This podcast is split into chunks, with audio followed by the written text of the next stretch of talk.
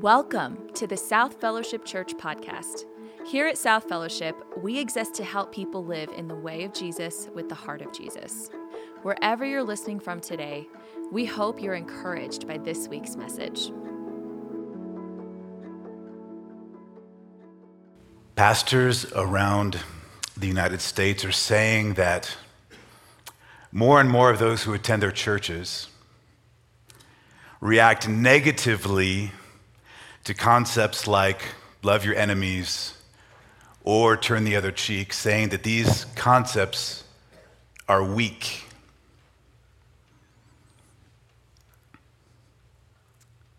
But those who say that this is weak have no idea how powerful love is. A few years ago, we were moving from Montreal to Colorado. We were driving our van, we had a U Haul trailer behind it. We uh, stopped in St. Louis, and uh, we were going to continue driving to come here to Littleton to stay here for a period of time. And uh, it was early in the morning, and uh, we stopped at a, at a, gas station and uh, filled up the gas tank, and I went in to pay. And when I went in to pay, uh, their system was down, and the gas station attendant was kind of flustered, and she said, I'm sorry, but uh, my supervisor is supposed to come back, supposed to be here in a couple of minutes, and can, can uh, fix the system. Would it be possible for you just to wait until she gets back and then pay for the gas? I said, Sure, no problem. And I said to my wife, You know, while I'm waiting here, why don't you just go and, and get coffee? And there's a certain Starbucks coffee that she wanted to have, so was a few blocks down the road, and so she hopped in the, in the van with our two children and our dog and drove away. Uh, and I waited at the gas station for the supervisor to come back. And I waited, and I waited, and I waited. And the thing is that we were coming from Montreal, and so we'd canceled our cell phone plans, and we were going to get new plans when we arrived here. Uh, in Littleton, we'd heard about T-Mobile, and we thought it's worth, worth you know, changing nations and countries and cultures to ha- no.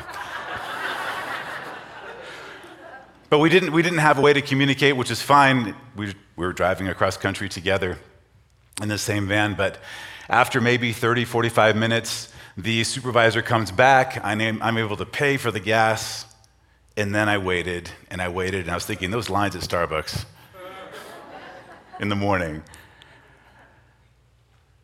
But then I started to, to feel a little, uh, maybe a little anxious. This is taking a long time.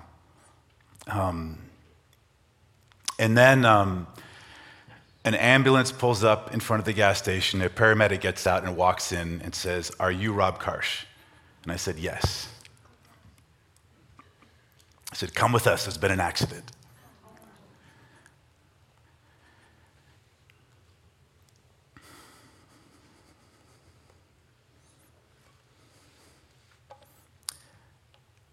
And this is a, a powerful moment in our lives as a family, and, and I'd, I'd, like to come back to that in a, in a few minutes. Um, my, uh, my wife and two children, my wife Martine, uh, my daughter Constance, and my son Caleb. My daughter is 17, my son is 19. They're both starting college this year. We lived here for three years both of my children were baptized in this church. I had cancer and went through chemotherapy at this church. I got up and talked about that and going through that experience here at this church. And, and one of the things that I said was um, I had stage three lymphoma, but even before I knew how serious it was, I knew that it was throughout most of my body. And, and, uh, and one of the things I, stayed, I said to you was, was laying awake at night and wondering if I was going to live long enough to see my children graduate from high school. I had made that statement, and um, about three months ago, I'm driving my daughter to her high school graduation. She's all wearing this dress. She looks all grown up and all of this. And she turns to me and said, Hey, Dad, remember however many years ago when you had cancer and you said that you were laying in bed at night wondering if you were going to live long enough to see your children graduate from high school? I said, I remember that. She said, Dad, you're driving me to my high school graduation right now. Um, right after, um, this is a number of years ago when we were living here, right after chemotherapy, um, I had finished my last round about a month after that, uh, prior to that. A couple of my friends invited me to go to southern Colorado and uh, climb up some 14ers because that's what you do when you finish chemotherapy, right? so, and me and my wisdom that my wife likes to laugh at at times, I went and, uh, and we started hiking up and, uh, and we were going to try to do a couple different ones and, and one was, was called Mount Windom and, uh, and I still had my port and I didn't have hair and I was, you know, but it's all right. Um, and we started hiking up and got up maybe about 90% of, of the mountain. And, um, and I started feeling really dizzy and losing my equilibrium and having a hard time walking. And, um, and um, decided that my family would probably like me to, to not fall off the mountain, but to come back. And so, so came back down the mountain. And, uh, and my two friends, um, they, they did not climb up the other mountains. They came back down and um, and that's where the trip ended. We just we spent the next day around our camp, and uh, and they were with me, and um, it was it was powerful to have friends that are are there with you um, and give you the gift of their presence, and that kind of love. It was an ex- incredible expression of their love for me, and. Um,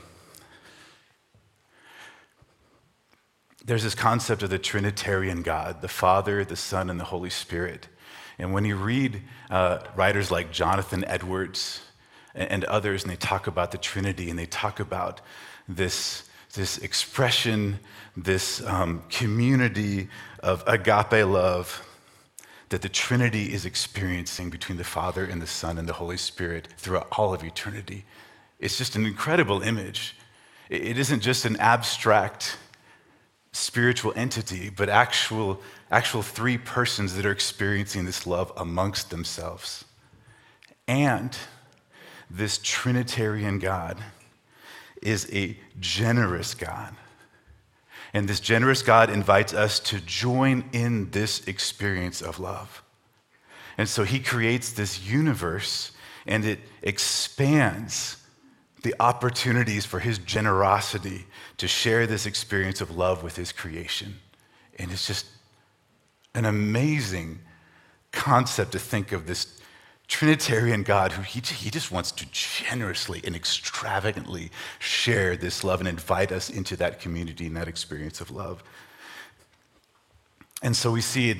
Um, he created this universe, he has this, this relational uh, experience with the universe where we're dependent on him and we also are interdependent in our relationship with him. And genesis 1.30 says that god saw all that he had made and said that it was very good.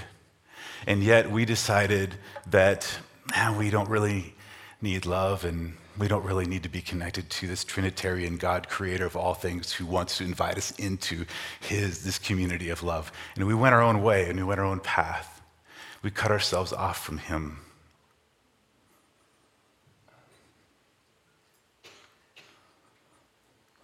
What I'd like to do this morning is share.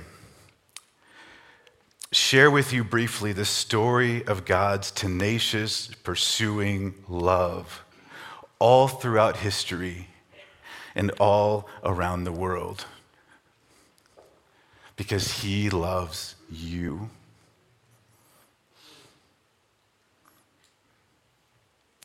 Because this Trinitarian, tenaciously generous, extravagantly generous God was not content to see us remain cut off from community with Him in that love. And so there's this idea of the Missio Dei, the mission of God. It's Latin. And um, here's kind of a summary. In his great love, God, the good Father, committed to save and redeem redeem all his creation by the sending of his son, the Father and the Son also sent the Holy Spirit. And the Missio Dei emerges from the loving and pursuing nature of God Himself. Therefore, mission cannot be conceived principally as an activity or a program of the church. Mission itself flows from this generous love of the Creator. So, Christopher Wright says things like It is not the church that has a mission, but the mission of God has a church. The Trinitarian God, in his desire to share his extravagant love by restoring his relationship with all creation, formed the church, the people, the body, a community of people who are called to participate in the mission of God. To invite others to follow in the steps of Jesus, communicating the unending grace, justice, and forgiveness of God that God accomplishes and unceasingly realizes in the world.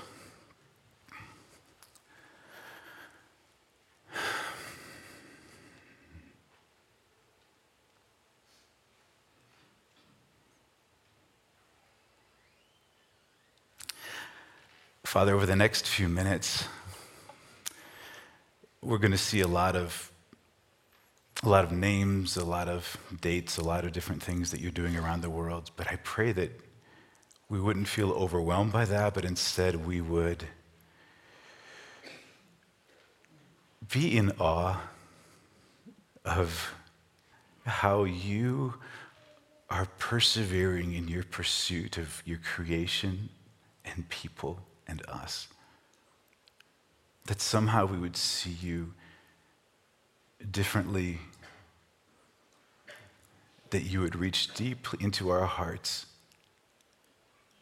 The pain that we felt, the grieving that we've done, the anger that we still hold toward injustice, all of the other things, Father that your love would seep deeply into our soul and we would feel your, your presence ministering to us. And we're grateful to be here together in this space as your body. Amen. So we're going to run quickly through a few texts. We see Abram around 2000 BC. And the Lord said to Abram, Go from your country, and we're going to have to go fast. And all peoples on earth will be blessed through you. God chose Abram not for Abram's sake, but for the sake of all of us. The Trinitarian God said, No, I am not content to allow this barrier to remain. I will pursue you. I love you. Mount Sinai, around 1440 BC. In Exodus chapter 19, uh, Israel is referred to as the kingdom of priests. And what is a priest? A priest is somebody who connects a person to God, right? That's what a priest does. And so Israel is referred to as a kingdom of people who were, they were going to connect the creator and the nations. So Israel was not chosen to be uh, solely by themselves, but to connect the rest of the nations with the Creator. We see Joshua. Um, he did this so that all peoples of the earth might know, including peoples in Colorado, which was a long way away at the time. Solomon, he prayed uh, when he dedicated the temple in 1 Kings chapter 8 that all peoples of the earth may know that the Lord is God. In Isaiah, turn to me and be saved, all you ends of the earth.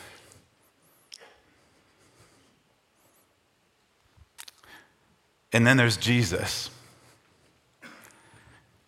The death and resurrection of Jesus is the cosmically transformative event that overturned the powers of evil, spiritual enemies, and death itself. It is the event that began a process that will culminate in the reconciliation of all things to the Creator. He won't force us. We can still choose to turn away. But mysteriously, the culmination of the healing of all things, to experience his extravagant love, is coming.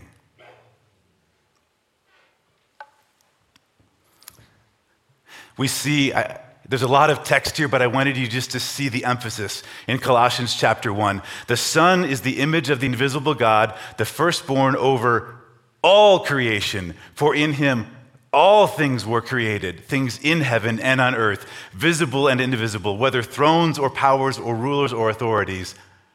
All things have been created through him and for him. he's making a point, right? All things, all things, all things. He is before all things, and in him all things hold together. And also, in addition to all things, he is the head of the body, the church. He is the beginning and the firstborn from among the dead because he's the first who was re- resurrected, so that in everything he might have the supremacy.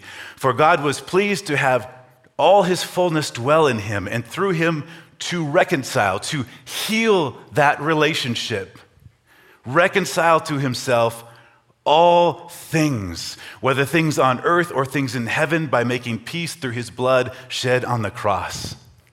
So, as we're walking outside and we're seeing the creation that God has created, that has value. That's part of the all things. And also, each person has inherent value being created in God's image, regardless of, of height or weight or skin color or, or money or language or, or anything. Each person in front of you has inherent value is loved by God, and God asks you and I to love the person in front of us as well. This is radical. And I just want to look at the, John chapter 10, where Jesus says, I am the good shepherd. I know my sheep, and my sheep know me, just as the Father knows me, and I know the Father, and I lay my life down for the sheep. He's referring to, to Israel at that point, but he says, I have other sheep that are not of the sheep pen outside of Israel, and I must bring them in also, the nations. They too will listen to my voice, and there shall be one flock, one shepherd. And so that's what we're going to see, right? One flock of where one Mongolian, one Chinese, one uh, Congolese, one Coloradan, and one Texan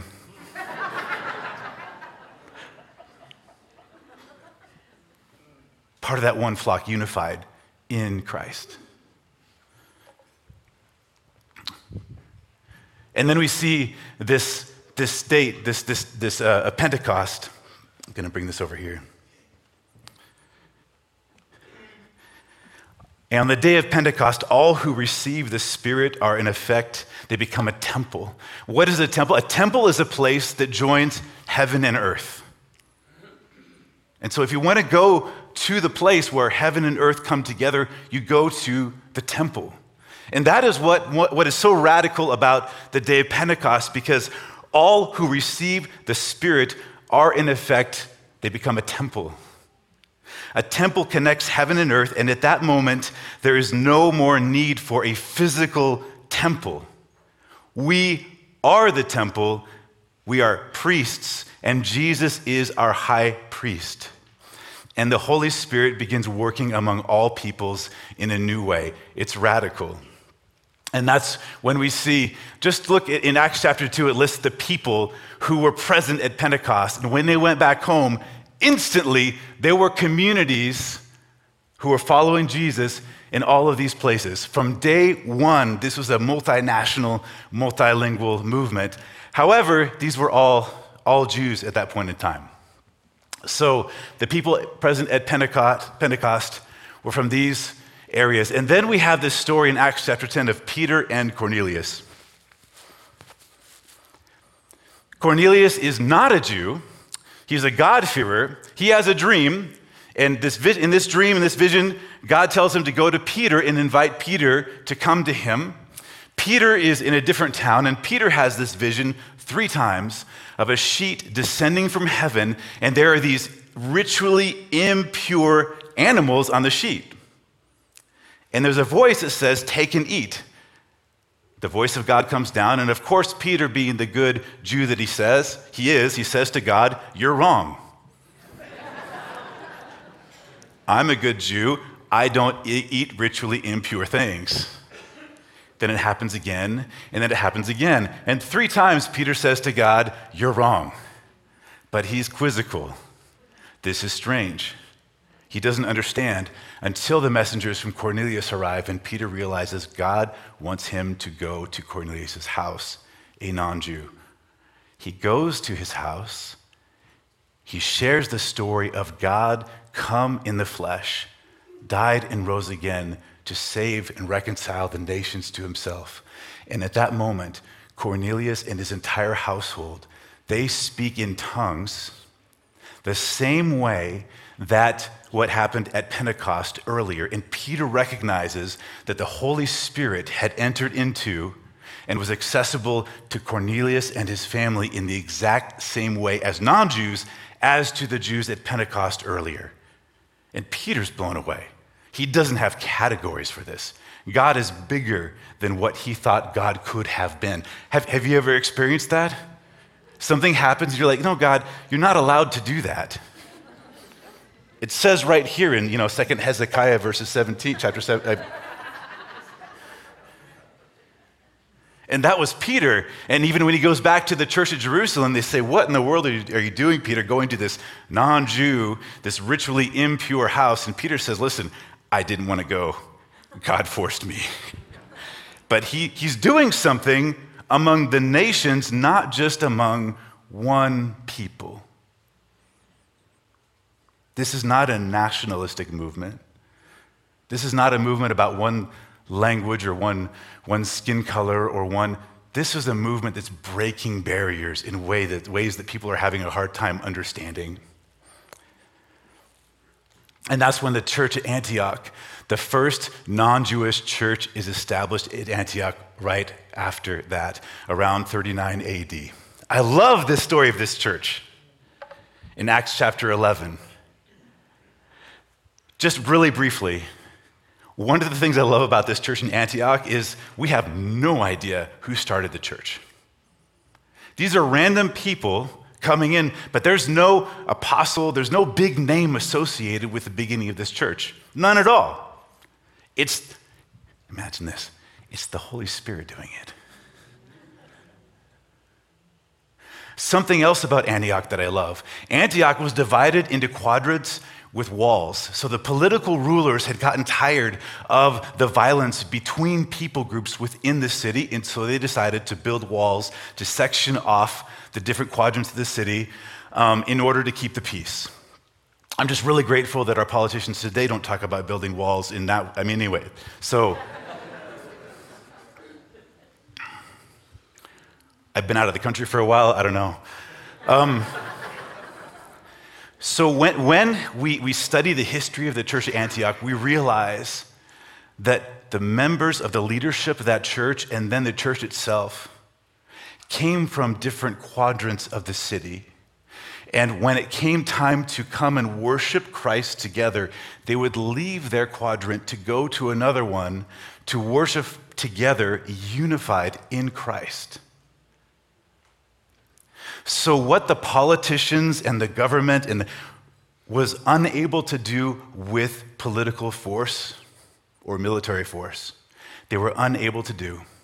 The gospel transformed and brought unity and peace. God was able to do and accomplish something through his radical love and the power of his spirit.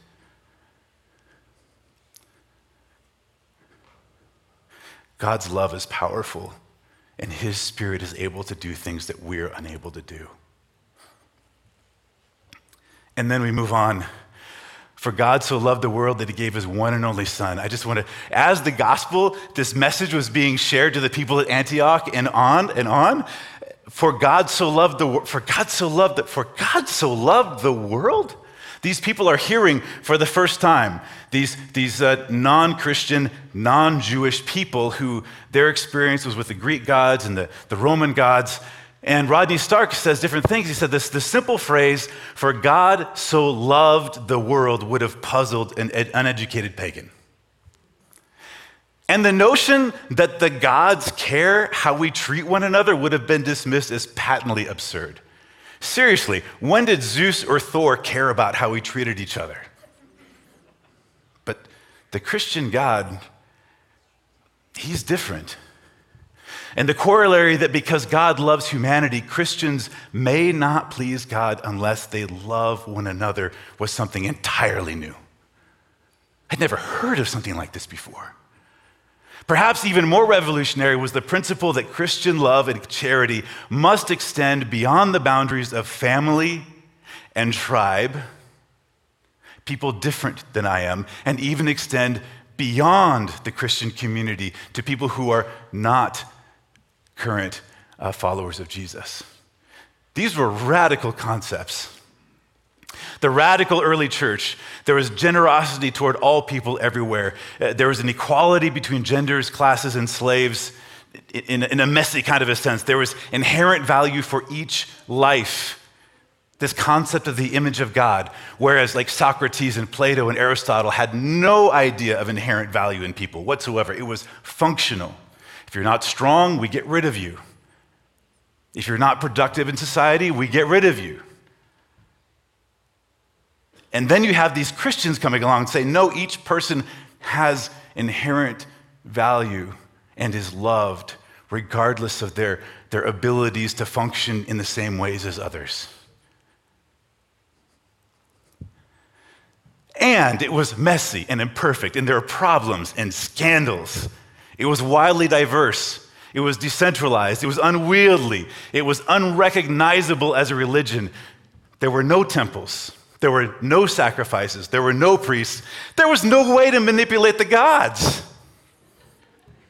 How do I twist God's arm if I can't bring him sacrifices and whatever? You can't. It was a radically new love based value system propelled by the mysterious power and aims of the Spirit for all peoples. The God of love come in the flesh of Jesus to die and rise again to reconcile all things. Are you feeling how radical this is? You mean to tell me, with all of my issues and problems and all of this, I walk into your community and you're going to love me? And you're saying that God, the creator of the universe, he loves me too?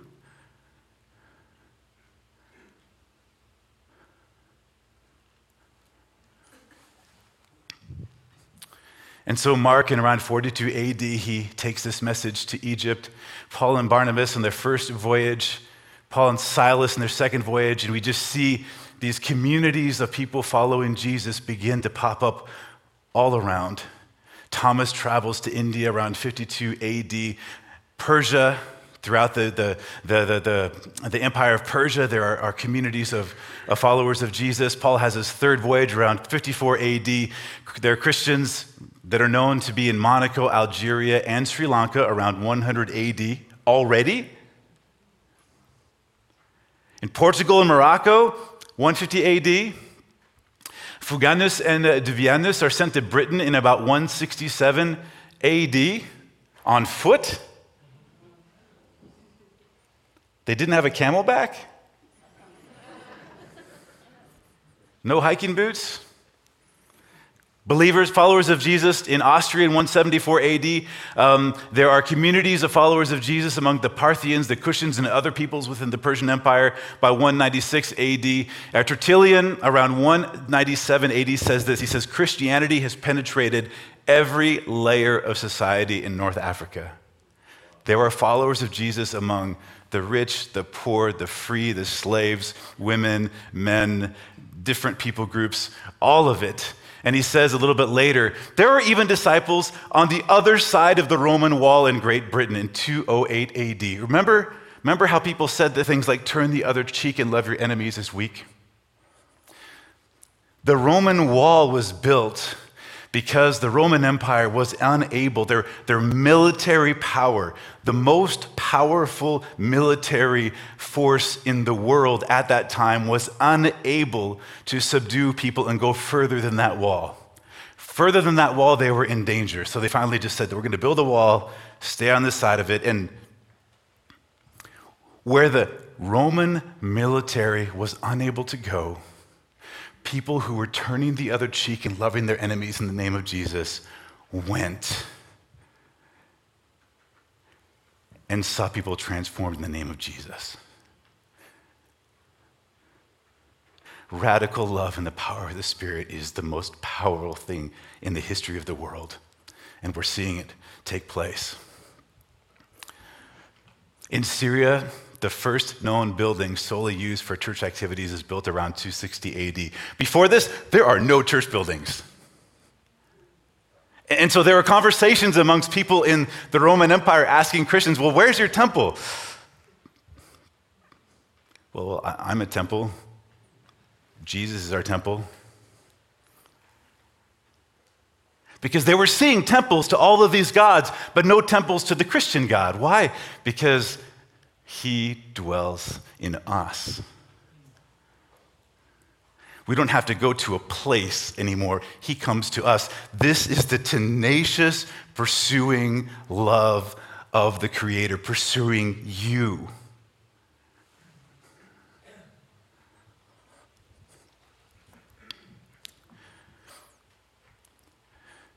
The first known rural Christian communities in northern Italy. It's no longer solely an urban movement. It began from, as a movement going from city to city. The Bible is available in 10 languages around 300 AD.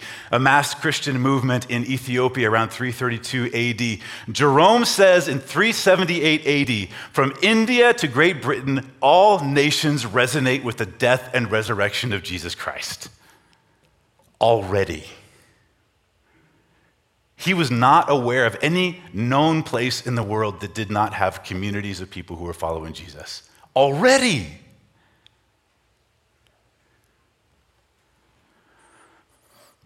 Emperor Theosis, Theososus declares the Edict of Thessalonica in 380 AD, which makes Nicene Christianity the official religion of the Roman Empire and brands any other form of Christianity as being heretical. And what this does, this creates political entanglement where the growing relationship between Christianity and politics transformed it into a visible religion with a need for visible buildings as temples, visible rituals, and visible human priests to serve their political purposes. Do you see how the, this is taking place? Okay, the God of Christian God, we might be able to figure out a way to use him for our purposes. And that this reality, it amplified corruption as people used these visible structures to try to manipulate the Christian God for their own purposes. It also put Christians outside the Roman Empire in danger. So, what that means is so, for instance, the Persian Empire and the Roman Empire, they were centuries long adversaries. And when Christianity became the official religion of the Roman Empire, the Persian Empire viewed Christians within its borders as spies and traitors. And we see it throughout history. Every time the movement of Christ begins to try to use political power for its own gain, the movement of Christ is corrupted. Every single time. Because God will not share his power, his transformative ability, his kingdom with anyone else on this earth.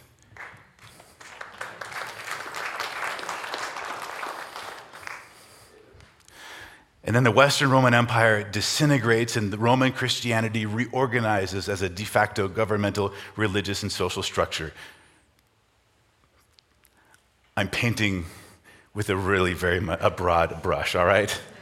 Trying to get through this in about the next 10 minutes or less. Um, Patrick arrives in Ireland as a missionary, one of the most incredible people in the history of the church. And the Irish version of Christianity brought the gospel back to Europe and beyond and often intentionally to live among the same violent barbarian tribes who terrified the domesticated Roman version of Christianity. The Roman Christians were terrified of the barbarians, and the Irish, who had, were one generation removed from themselves being cannibalistic, violent barbarians. I know we don't use that term anymore. When they walked into these barbarian tribes in Germany and Germanic tribes, the Irish missionaries were saying, Hey, he reminds me of my, uncle Fred. that big guy was terrifying. Yeah, absolutely, before he met Jesus, and Jesus radically transformed Uncle Fred into a follower of Jesus. So, yeah, I'll go talk to him. I'll go live among them. An awesome movement. Nestorian missionaries teach literacy to nomads in northern China, Central Asia, northern India around 535 AD. With the arrival of Islam, Christianity nearly disappears in North Africa in the 600s. Alopen, a Syrian Christian, leads a team of Nestorian missionaries to China to establish communities following Jesus there. And we see the, the Xi'an Stele, the Nestorian uh, stele, that was uh, erected in 781 AD and documents 150 years of early Christianity in China in 781 AD. That's a long time ago. Irish missionaries arrive in Iceland, those hardy folks. That was pre Guinness, I was told. then the Irish missionaries arrive in Norway around 900 AD. Princess Olga is baptized in Kiev around 957 AD. Nestorian monks visit China around 981 AD and they discover no trace of previous Christian communities. When I was studying the history of God's mission, it, it just stunned me to realize that this can all disappear in one generation. There isn't a renewal of the Spirit amongst each successive generation. 50 years ago, there could, there could be almost nothing left of the movement of Christ in Colorado or Quebec or elsewhere. But it doesn't have to be that way. During the First Crusade, the Christian army sacks Jerusalem, massacring 70,000 Muslims and Jews in the name of Christ. And I want to be really honest about the history of Christianity here. Around 1200, the Bible is available in 22 languages. In 1219 AD, Francis of Assisi presents the gospel to the Sultan of Egypt. Just briefly, Francis of Assisi he, he was transformed by Christ and by the love of Christ. He was taken, he was opposed to the Crusades, but he was taken to, to pastor the, the soldiers as they went there. And he saw atrocity after atrocity after atrocity. And so while they were in the Middle East, Francis would, would go from campfire to campfire amongst the Christian, quote unquote, military soldiers and plead with them to come, repent, and come to the love of Christ. To the Christian soldiers. And then he did something remarkable. He built relationships and friendships with, with the Muslims and would go over and plead with them. Repent and come over to the love of Christ. Because Francis was not with Christendom, nor was he with Islam. Francis was a follower of Christ, which meant he was often alone.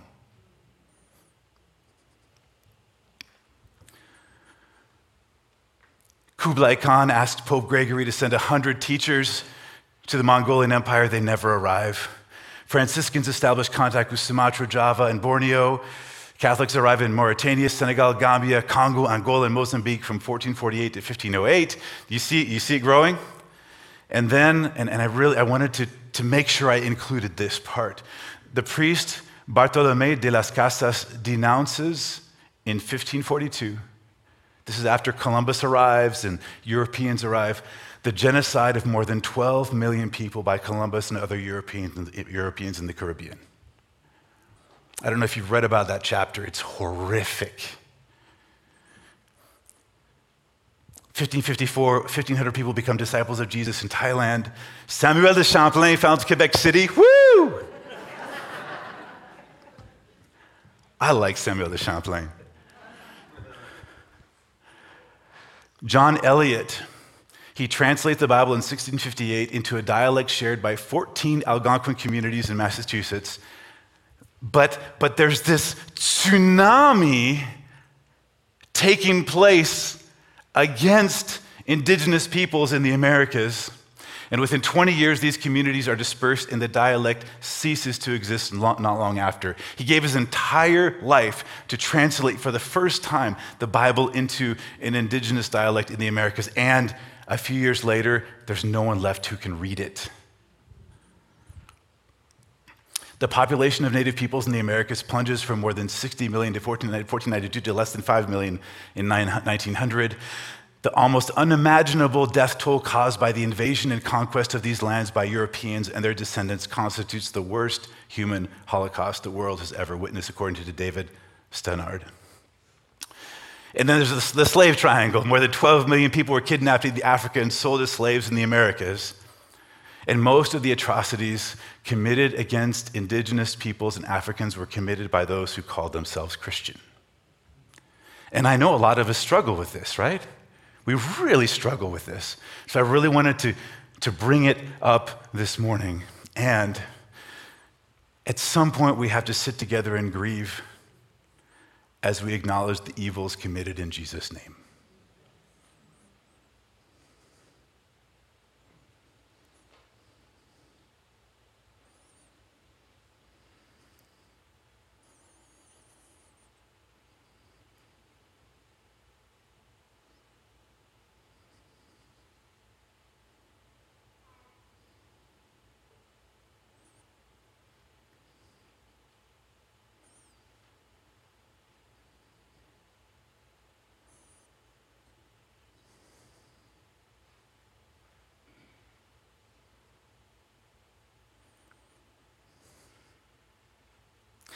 And in the midst of that, God raises up groups like the Moravians who established communities centered on Jesus all around the world.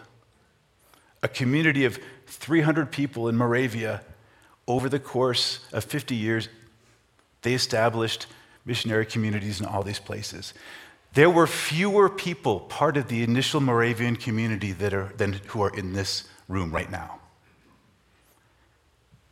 They did that. They were captured by the love of Christ. Rebecca Protten, a Moravian, a former slave, she spent her life in this triangle traveling, preaching, teaching, leading, and many call her the mother of modern missions. You have George Liele, the first American missionary, also a freed slave, going from the United States to Jamaica. You have William Carey, who's often referred to as the father of modern missions, going from Great Britain to India. And then you have a guy named like William Wilberforce. He became a follower of Jesus and then became the primary proponent to abolish the British slave trade. He was a politician and he was, he loved drugs, sex, and rock and roll but rock and roll didn't exist yet. So, anyway, that was his, uh, and he was like a multi billionaire. He didn't care about anything. And then he met Jesus. His life was radically transformed, and he was convinced that he had to leave politics. It was too corrupt. A Christian could not be a politician. He met John Newton. You know John Newton? He wrote a little known song, Amazing Grace. John Newton, the former slave trader, a wretch like me, Wilberforce went and met with John Newton, and Newton said, Maybe God saved you and appointed you to stay, remain in politics for the purpose of abolishing the slave trade. And William Wilberforce spent the rest of his life fighting for that, and it was abolished. When one person is captured by the love of Christ, radical things happen. And that can happen with you. Where you are right now, God can work powerfully through you as you love the people in front of you. Do you know that? You have the story of Slokicha. Age 16, he became a disciple of Jesus in 1830 in Manitoba, then returned home to the Northwest to lead a multi tribe movement of the gospel expressed through negative, Native American cultural value structures, and rituals. There, there are no buildings, there, there are no pews, there are no pastors. And thousands of Native Americans became disciples of the Creator's Son who came, died, and rose again. This is in the Northwest, but despite the significant movement of the gospel among Native American peoples in the Northwest, American missionaries refused to recognize its validity because it was expressed through non European values, structures, and rituals. They say, nothing you're doing is a value. You need to build a building and pews and have a pastor in front. That's the only way to do it. They completely discounted everything that was taking place among these tribes. And then on the other side of the world, a little known man named Hudson Taylor begins doing the same thing amongst the Chinese where he's integrated, he did integrated into Chinese culture, adopting clothing, customs, and, and language, and presented the gospel through Chinese cultural values, structures, and rituals. And he was strongly criticized in the same way for doing the same thing. And, and we can't talk, we don't have time to talk about Amy Carmichael in India. Samuel Zwemer amongst uh, Arabs, Cameron Townsend and his passion for Bible translation, Watchman Nee, who spent the 22 last years of his life in a Chinese prison, Elizabeth Elliot, who after a tribe in South America murdered her husband, took her daughter and walked back into the jungle to that tribe that just murdered her husband and shared the gospel, and they put their faith in Christ. If a tribe murders a group of men, Logic says we send in the military. And sometimes the powerful love of Christ leads a woman with her young baby back into that tribe through meekness and humility to serve them. And they see a kind of power they'd never seen before. They understood military power, they understood political power. But they didn't understand this turn the other cheek and love your enemies business. That is more powerful than anything they had ever seen. Um, Operation World, they made a map of the expansion of gospel movements. From 1960, each uh, green point represents about 10,000 people that would be considered theologically evangelical. And from 1960 to 2010, this is what happened. So 1960 to 2010. And so part of me says, wow, this, this is the reality of missionaries going into, into countries and, and preaching the gospel and establishing churches. It's incredible, it's amazing. And we should celebrate that and thank God for that.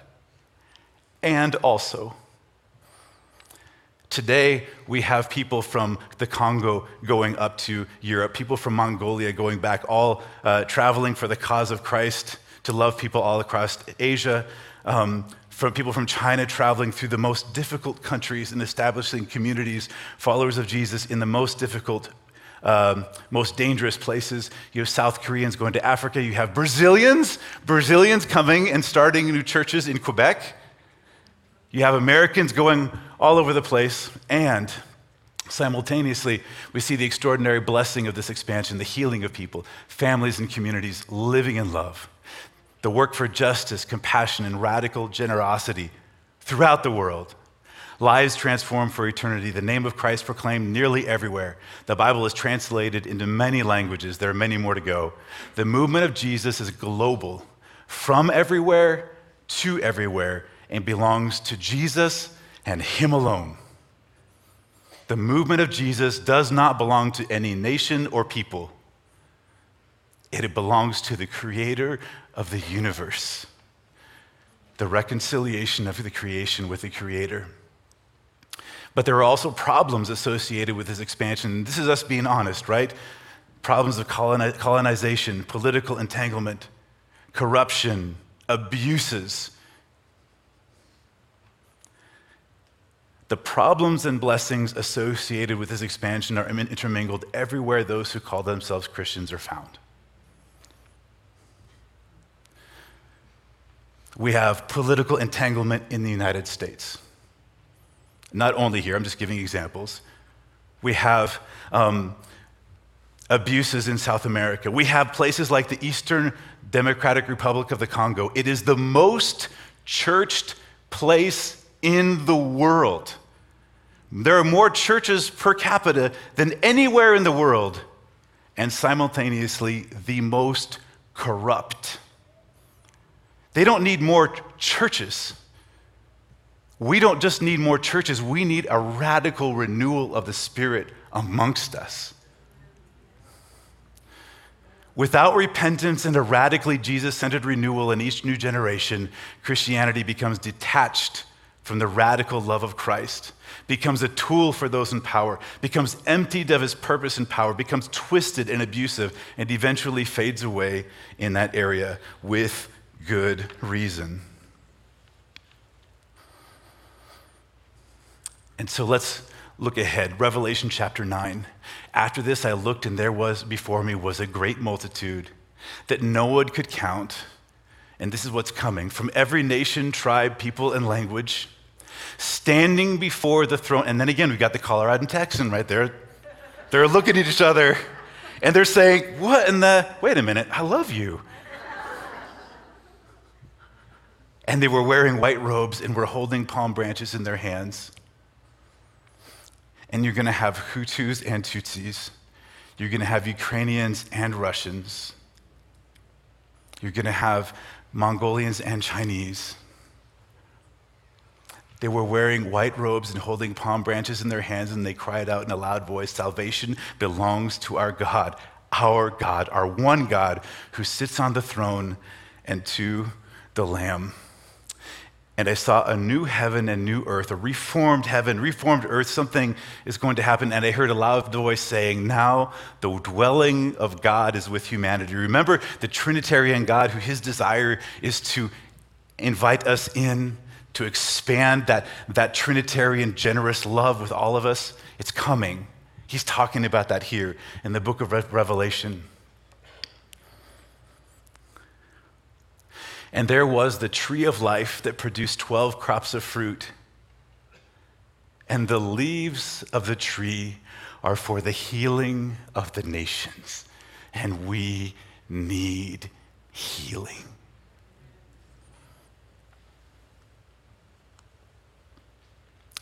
So I got in the ambulance and I arrived at the scene and we was in the middle of this massive this huge uh, intersection, multi lane intersection, and I saw our van in the middle of the intersection. The front of the van was smashed in. And I looked over and I saw my son and my daughter and our dog standing happily with a, a police officer, but I didn't see my wife until I looked over and I saw that she was still sitting in the van and holding onto the steering wheel.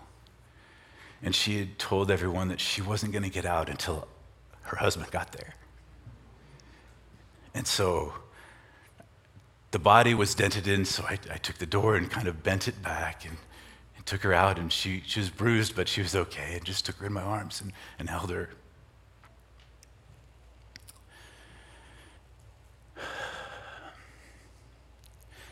And I've just got to imagine that that's how Jesus is. He's got to see us sometimes. We're sitting there and we're frozen and we're hurt. And he comes up to us and he's, he's powerful, but he's loving and he's gentle and he opens the door and he can take us in his arms. And for me, that, that's one form of this pursuing love. It's gentle and meets us where we are.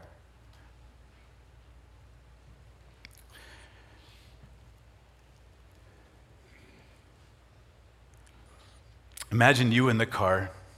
Maybe that's where you are in life right now. And Jesus is there and he's going to open the door. He's, he's, he wants to take you in his arms. Or maybe, maybe you're like I was seven years ago and, and you had these goals in life and you're going up the mountain and, and nothing worked and everything fell apart and now you're just laying down exhausted.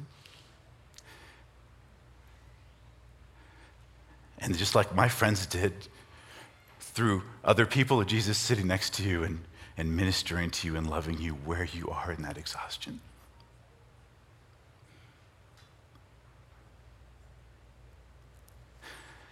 This is the God who loves us and loves you where you are right now. And right now, His Spirit is working in and through each one of us. And one day, they will see His face. One day, we will see His face. That's going to be an awesome day.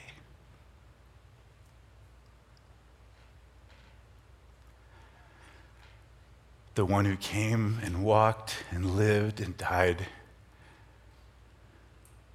because of his love for you and I.